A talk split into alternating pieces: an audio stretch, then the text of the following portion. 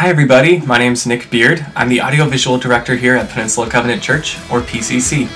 Welcome to our message podcast. Thank you so much for joining us.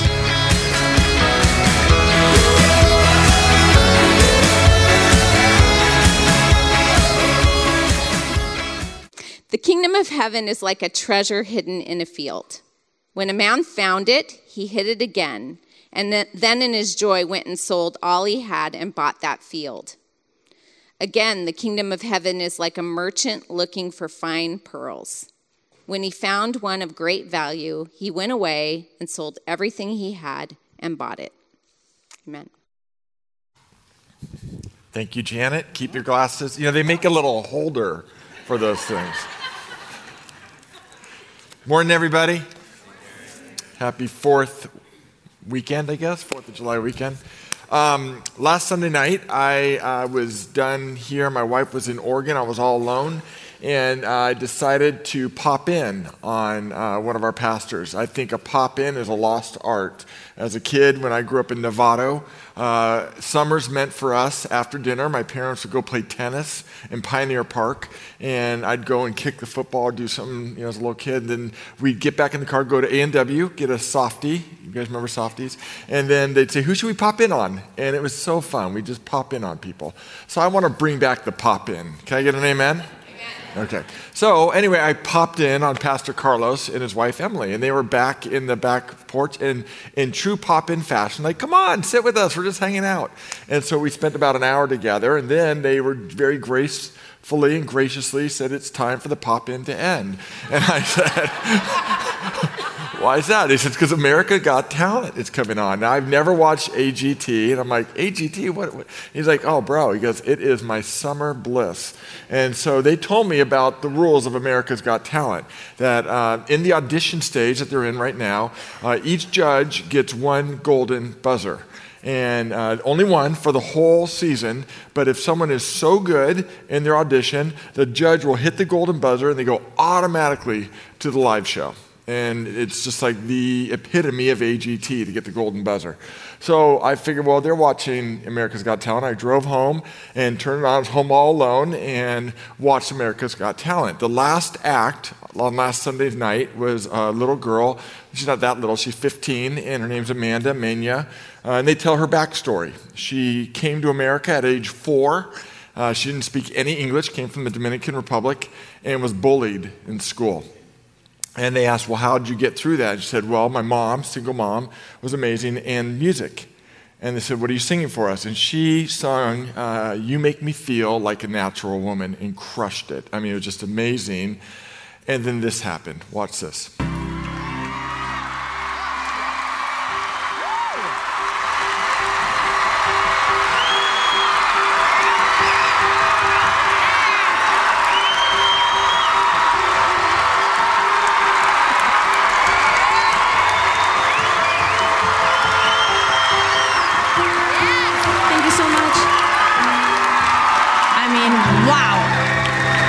Just blown away. Thank you so With much. your beautiful voice. I mean, you have a beautiful voice and you're a beautiful girl. Thank you. I loved it. Well, I gotta say, you sang Natural Woman. You are a supernatural talent. Thank you. Simon? Do you know what you have, Amanda? You have genuinely natural soul. Thank you. You really, really do. I mean, that's not an easy song to sing. This is an audition we're going to remember for a long time, Amanda.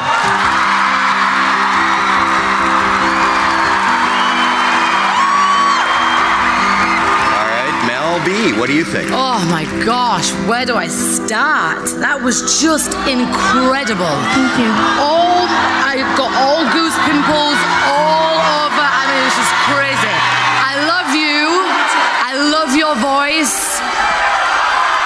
And this is what I'm gonna say to all those bullies.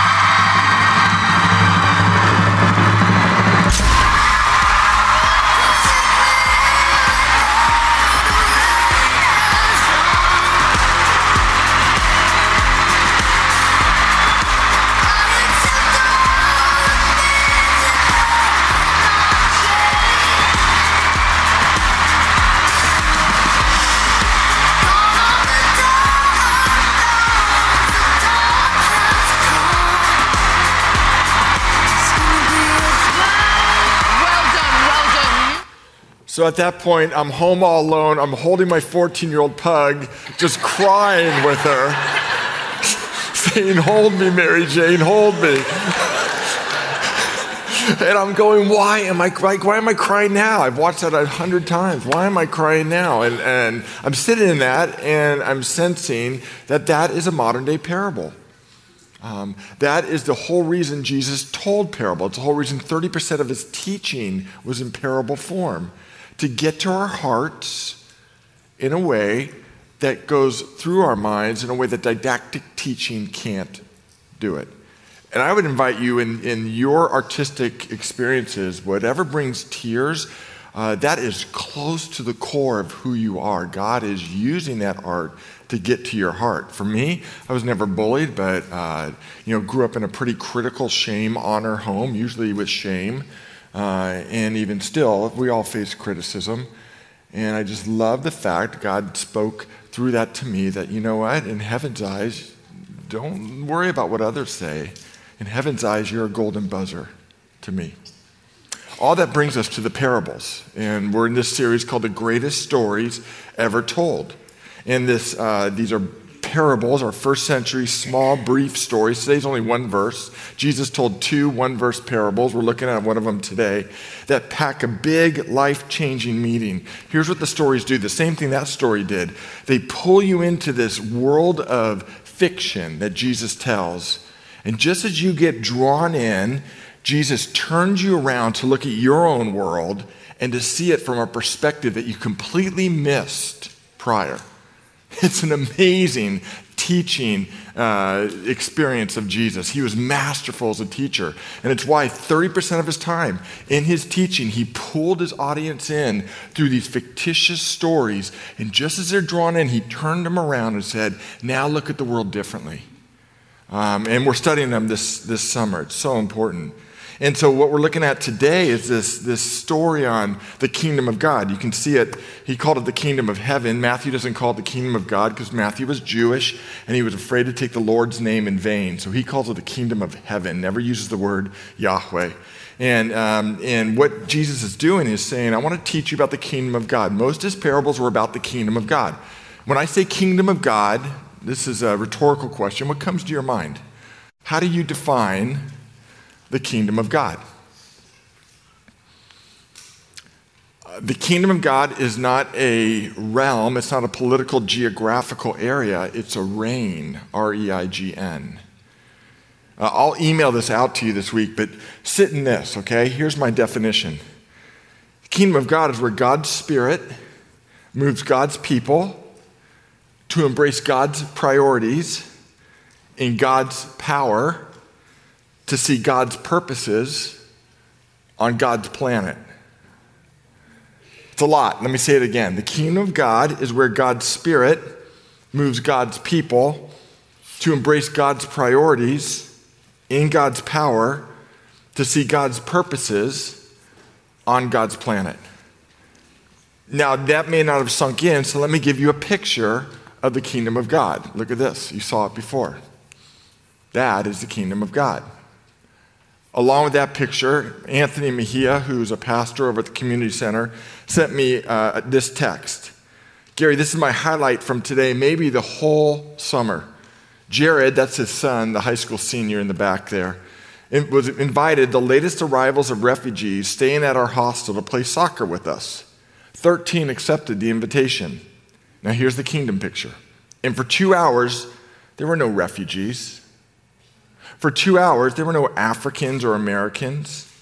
For two hours, there were no French speakers or English speakers. There were only young men playing hard, laughing, and enjoying just being young men. It was heaven on earth. Praise God. And as Janet told you, the kingdom even was, came through more vividly when two of those guys gave their life to Christ. In other words, that was a statement from God. Italy may reject you because they tried to go there on their ship, got turned around, and sailed aimlessly, fleeing their country for their lives. But I don't reject you, God says. And I've sovereignly allowed you to end up in a hostel where people from halfway around the world have come to give you my story to you. You're worth a golden buzzer in heaven's eyes. The kingdom of God. And that's what Jesus taught about. So today we're going to explore one of those parables. Was it read too fast? Let's look at it on the screen or open your Bibles, better yet, to Matthew 13 or look at your message notes. We're going to dig through this. I'm going to try and bring a meaning to the parable that you may not have heard before, and I'm going to back it up with Scripture. So if you have issues with my interpretation, I hold myself before the context of Scripture and call me out if I'm wrong, okay? But sit and prove it with Scripture, okay? Are we good? Okay, great. Three of us are good. Here we go. Just kidding. The kingdom of heaven, Jesus said, is like a treasure hidden in a field. When a man found it, he hid it again. And then in his joy went and sold all he had and bought the field. Now, traditionally, I have studied, read, heard this parable preached that the kingdom of God, something, something like this the kingdom of God is a priceless treasure. And you can't buy it, but it's worth everything you've got. So give up everything you've got to pursue kingdom endeavors. And then it's usually followed up with, now let's take an offering. Okay? But, you know, before a mission trip, it's worth it. You can't give up a week. Are you kidding? The kingdom's worth everything. That's usually how I've heard this parable taught, okay? Um, but I would ask you, just sit in that for a second. I'm going to give you a minute to reflect. I trust the Holy Spirit in you. And if you're just popping in on us and visiting us, you're so welcome here. You can still read the Bible, even if you don't believe it. You don't have to believe to belong here. Just look at it yourself, because this could change your life. This could change your life. What do you think it means? Just sit in that, look at the, look at the verse, one verse, and try to ask God, what does this mean? Look for yourself. Go.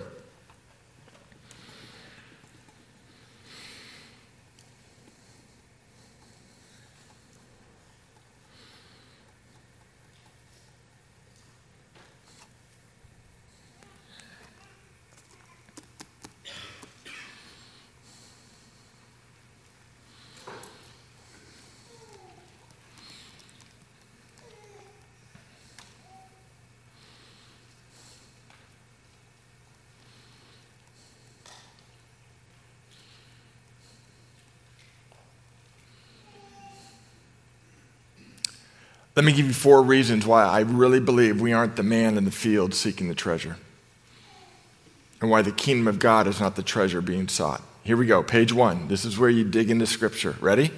Here we go. We can't find the kingdom. Sometimes people say, I found it. I grew up in, uh, I was born in 1964. I remember in the 70s there was this national campaign, and our neighbor had this yellow sign on their window I found it, right? Does anyone remember the I found it campaign of the 70s? Am I the only one that does that? Okay. Um, you can't find the kingdom. Uh, the Bible says when sin entered the world, it blinded human beings. So we can't find the kingdom. Uh, let me build this out, okay? If you're taking notes, this isn't in your notes, it's not going to be on the screen. Adam and Eve in the garden, let's go right back to the start. Genesis chapter 3. When sin enters the world, what do they do? Genesis chapter 3, verse 8. Listen. Then the man and his wife heard the sound of the Lord God as he was walking in the garden in the cool of the day. And they hid from the Lord God among the trees of the garden. But the Lord God called to the man, and God has been calling to every man and woman ever since. Where are you? See, from the start, when sin entered the world, humans hid, God was on the search. So, theologically, from the story arc of Scripture, from Genesis to Revelation, we aren't the ones looking. God is looking. John chapter 15, verse 16. It's in your notes, it'll be on the screen. Look what Jesus said to his followers You didn't choose me, I chose you. Now, let me ask you a question. Look, open book. Who chooses who? Okay? Humans aren't choosing God, God's choosing us and changing us from the inside. That's why it's good news, everybody. Later on, Jesus would say this. One of his followers would say this We love 1 John 4 19 because he first loved us. Who loved first, church? God. And the only reason we love God is because he initiated. So we can't find the kingdom. That informs how we interpret this parable. Second thing I want you to ponder we can't hide the kingdom. Someone in this parable, when they found the treasure, hid it again. What do you mean we can't hide the kingdom? It's too pervasive. Yeah, yeah, you may be able to hide a light inside you. Jesus talked about that in the Sermon on the Mount. Hide your light under a bushel. But the kingdom is way too big. It's way too expansive. Thank God we can't control the kingdom of God. As a matter of fact, Jesus said this in Matthew chapter 11, verse 12. And from the time of John the Baptist began preaching till now, the kingdom of God has been what? Two words. Has been what, church? Has been forcefully advancing. You can't stop it. Even though we're in the hardest soil in the most one of the most unchurched places in the world when it comes to people following Christ. We aren't stopping the kingdom of God. It's still advancing. Thank God. If it rested in my hands for my neighbors, I couldn't live under that weight. So, the second thing I want you to see, you can't hide the kingdom. Thirdly, you can't buy the kingdom. Whoever was in this parable bought it. What do you mean you can't buy the kingdom? Do I have everyone's attention? It's not for sale. You buy things, that's only for the privileged. It's only for people who have enough. But the kingdom's for everyone, so God gives it away. Look what Jesus said in um, Ephesians, I'm sorry, Paul said in Ephesians 2. It's available for everyone. God saved you by his grace when you believed. You can't take credit for this. It's a gift from God. Salvation isn't a reward for good things we've done, so that none of us can boast about it. The fourth thing I want to offer you before I give you the interpretation is this you can't deny the context. Never take one verse out of context. Never. I don't care who says it to you pastor, politician, never take one verse out of context. Ever. You got to look at context. Let's look at the context of Matthew chapter 13. You'll see seven parables that Jesus told in Matthew 13. Do you have your Bibles open? Open them. Let's do Bible study. That's what we came for, right? Okay. Matthew 13. Look at verse 1 to 3. Look at the context. His first four parables are public. Look what it says. That same day, Jesus went out of the house, sat by a lake. Large crowds gathered around him. He got into a boat and sat in it, while all the people stood on the shore, and he told them many things, what? In parables. And then he riddles off seven parables, one after the other. What's the first one? Look at verse 3 to 23. I don't care if you don't look at me, just look at your Bibles. That's good. 3 to 23. It's about a guy sowing fee, uh, seed in the field. And who's the farmer? It's God in the parable. What's the soil? The world. That's the first parable. Look at the second one, the parable of the weeds, verse 24 to 30. It's about a field and a person sows seed, but then weeds grow up. Who's the sower? Who's the man in the parable? God. Who, what's the field? The world. Look at the third parable, verse 31 to 32 tells a parable about a mustard seed, something so small that's planted in a field and becomes so pervasive it overtakes the field. Who's the man? God. What's the field? Humanity. Then, look at this. The whole chapter changes in verse 36. Are you looking? Look what happens. Then he left the crowd, he went into the house, and his disciples came to him. These are private parables. Jesus shuts the door. It's just him and his followers. And he says, Now let me tell you some things that I only want you as my followers to hear. And he tells them this parable, verse 44. The kingdom of heaven is like a treasure hidden in a field. When a man found it, he hid it again, and in his joy, he sold all he had and bought the field. Do you see? Jesus is painting the same structure with the same uh, objects in the story. There's a man, there's a field, and the man plants something. Reflect, given the context of his other parables, what is the field? Who is the man? And what's the great treasure?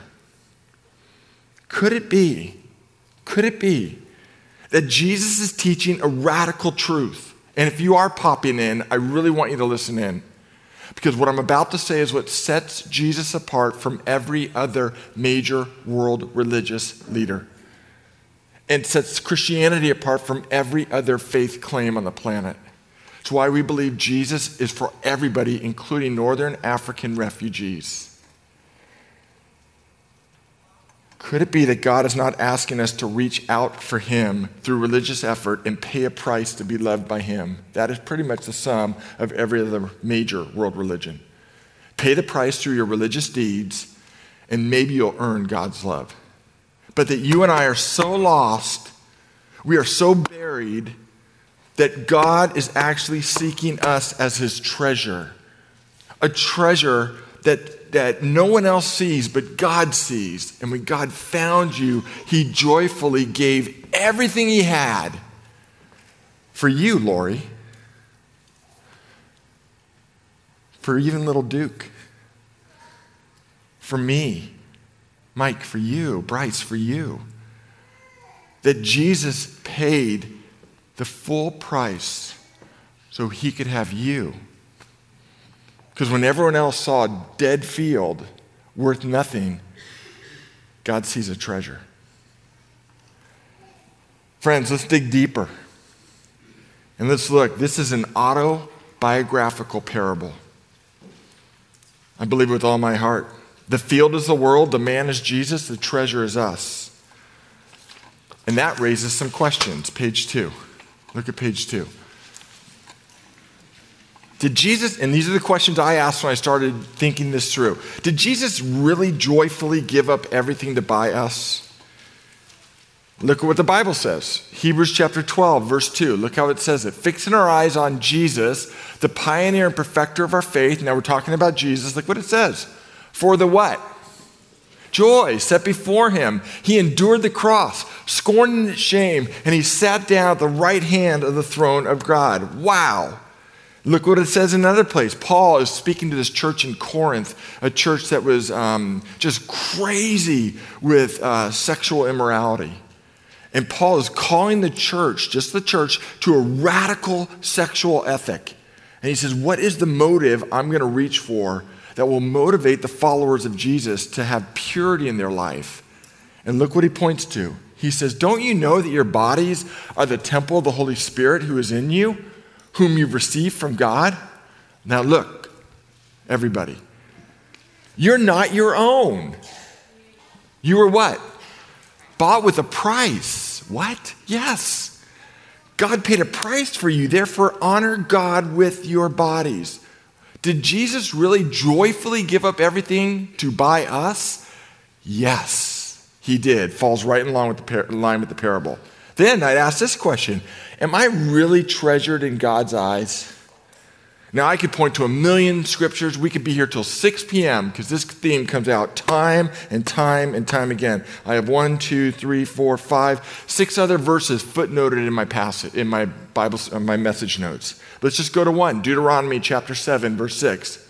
Look what it says You are a people holy to the Lord your God. The Lord your God has chosen you out of all the peoples of the face of the earth to be his people. His, let's say it together, treasured possession. What? Yeah, that's right in the start of the Bible. Well, where's that in the New Testament? I'm so glad you asked. Look at 1 Peter chapter 2. You are a chosen people. You are a royal priesthood. You are a holy nation. You are, let's say these three words together God's treasured possession. Speak that over your kids. Pray that over your kids, your grandkids. Uh, please, we got to start bringing this back to the church that you may declare the praises of Him who called you out of darkness and into His wonderful life. Track with me. This is not a parable about you and me doing something to get the kingdom. This is a parable about Jesus doing everything to get you and me. This is not a parable about you paying the price to show God you're worth saving. This is a parable about Jesus paying the price to show us what we're worth in heaven's eyes. See, in that house with closed doors, Jesus told this parable because he wanted to transport his followers. And everybody he wants to transport you too. Because you know what? I have a theory. The church doesn't believe this. We don't. We don't really live like treasured possessions on a treasure hunt with God. Bringing out the best in humanity. We don't live with the good news of the gospel that I don't care what's happening in an enterprise or in the tech sector or in the medical sector or biotech sector in this area. I have better news than that. God of the universe is seeking you and calls you to come out of hiding. And he sent me here with this message. You're worth a golden buzzer in heaven's eyes. I was um, earlier in May speaking at Samarkand. It's our retirement, a retirement community for the denomination. And many Covenanters from PCC head down to Santa Barbara. It's a great place. And I was doing Founders Week, and uh, I stopped and was trying to bring this home. And I said, Look at yourself in the mirror. And they kind of laughed. And I stopped the whole gathering. I'm like, and these are people in retirement and 70 and 80 and older. And I'm like, Don't you look at yourself in the mirror? And almost to a person, you know what they said? No. We don't like what's reflected back. I think spiritually we all live in some degree of that. And as followers of Christ, Jesus closed the door to lift our eyes to heaven's mirrors to say, let me show you what I see reflected back when you look into heaven's eyes. You're treasured. Friends, if you really internalize that, it would change your marriage. It would change your parenting. It would change who you are as an employee. It would change who you are as a citizen. It would change who you are as a neighbor. It would change everything about you. Everything. That's why Jesus told this parable.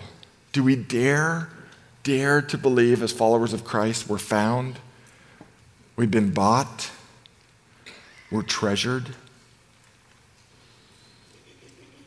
So what, you say? If this is true, so what? Glad you asked. I asked the same question. That's what page three is about. It speaks to our worth. It speaks to our worth. Now, let me ask you a question. How do you determine what something's worth? Uh, you ask Mary Courtney, my second daughter. She's coming into town tomorrow. The most valuable thing she owns. You know what it is? Her blankie. Uh, it's tattered. Uh, it's like it's just a, it's just shredded. But this is the blanket we brought her home in 22 years ago from the hospital. She has slept with it every night of her life. It cost us like five bucks, but it's priceless to her. How do you determine a worth? What someone's willing to pay for it. Um, we have athletes in here. Any baseball fans? Few? Uh, what does a Major League Baseball cost? Any guesses? Six dollars. Uh, Major League Baseball spends $5.5 million a year on baseballs, and they cost six bucks. Now, come back with me on August of 2007, and a guy named Matt Murphy and his friend were flying to Australia through San Francisco. They had a 24 hour layover, and they said, Hey, Giants are playing. Let's go to a Giants game. Sat in the right field bleachers, cheap seats. And then in the fifth inning, Barry Bonds got up to play, and this happened his 756th home run with an asterisk. Okay? Right into Matt Murphy's bleachers. He dove for it, got beat up, but held onto that ball. And a year later, that $5 baseball or $6 baseball sold a year later for $742,000. How do you determine what something's worth? What people are willing to pay for it. So how do we determine our worth? Look what it says in 1 Peter chapter 1, verse 18 to 19. It says, You know that God paid a ransom to save you from the empty life you inherited from your ancestors. It wasn't paid with more, mere gold or silver, which lose their value. It was with the precious blood of Christ the sinless, spotless Lamb of God. Friends, you have been paid. I have been paid for through the blood of Jesus, which is priceless. So look around. Really, look around. Really, look around. Come on. At someone. You are looking in the eyes of God's treasured possession. I want to tell you, that changes everything for me. How I view you, how I view my neighbors, how I view people in my home, it changes everything. And if you are, are popping in, uh, I would invite you to come to Christ because apart from Him, no one will value you. Nobody on earth like God does. He has dug you up, He has brought you here to hear this very thing. He treasures you. You don't need to hide anymore. Quickly, I got to end this. It also speaks to our life purpose. What this means, if it's true, is I get to follow Jesus' example of leveraging everything to join Jesus on a treasure hunt with my one and only life. It means you're not a student anymore. You're a treasure hunter for God. You're not a businesswoman anymore. You're a treasure hunter into the most, um, in the most uh, turned away from, I'm not saying it right, mission field in America, the American workforce. You're not a neighbor on the peninsula anymore. You're a treasure hunter. Everything changes. Around here, we say it this way follow the Holy Spirit, look on that, uh, the, the banner, and share Jesus Christ. That's what we do. It upgrades every one of our vocations and relationships and ambitions. Everything. Look what it says in 2 Corinthians 5, last verse, and then we'll pray. I could talk about this forever. All this is from God your salvation, everything we've talked about. What did he do? He reconciled us. That means to take two people who are enemies and make them friends again to himself through Christ.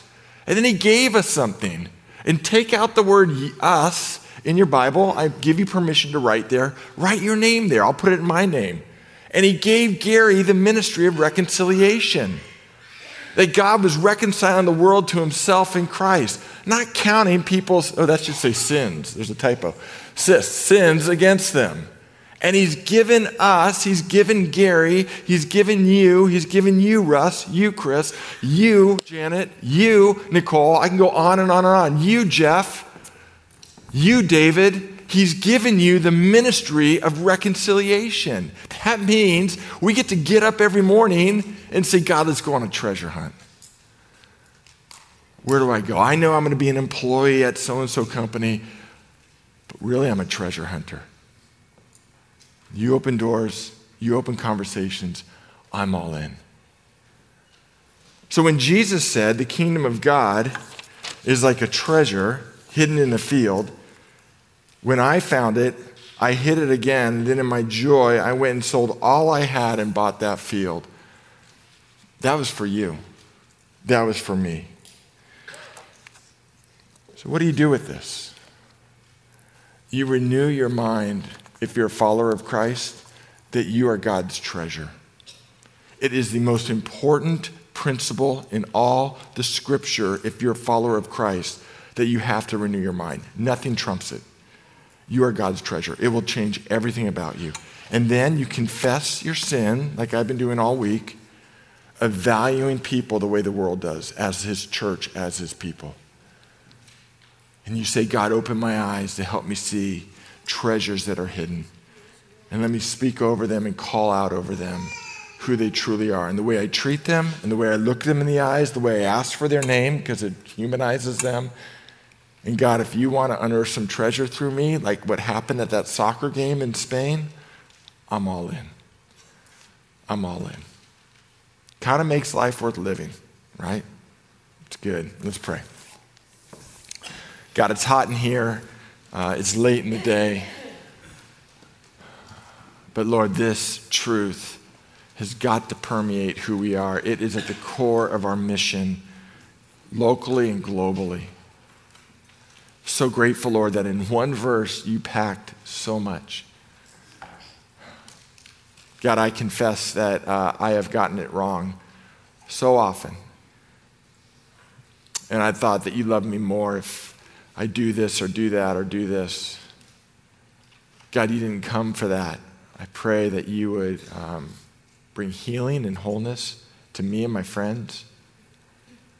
God, I pray for those who did pop in, who may not know you, who never put their trust in you, that today they would see you didn't come looking for them to judge them or condemn them. You came to rescue them. And only you can unearth the treasure that's deep inside and hiding from you. If that's you, I want to just invite you with all my heart. I'm not going to, I'm not going to manipulate, but I want to invite you. Place your faith in Jesus. Simply say, as an act of faith to yourself, to God, find me. Unearth the treasure in me. I'm giving you all my blowits, all my failure, and exchanging it for your forgiveness and your rescue. Jesus, we love you. Be honored as we commune with you around the table, as we worship you, and for the coming days, be honored. Thank you in Jesus' name. And all God's people said, Amen.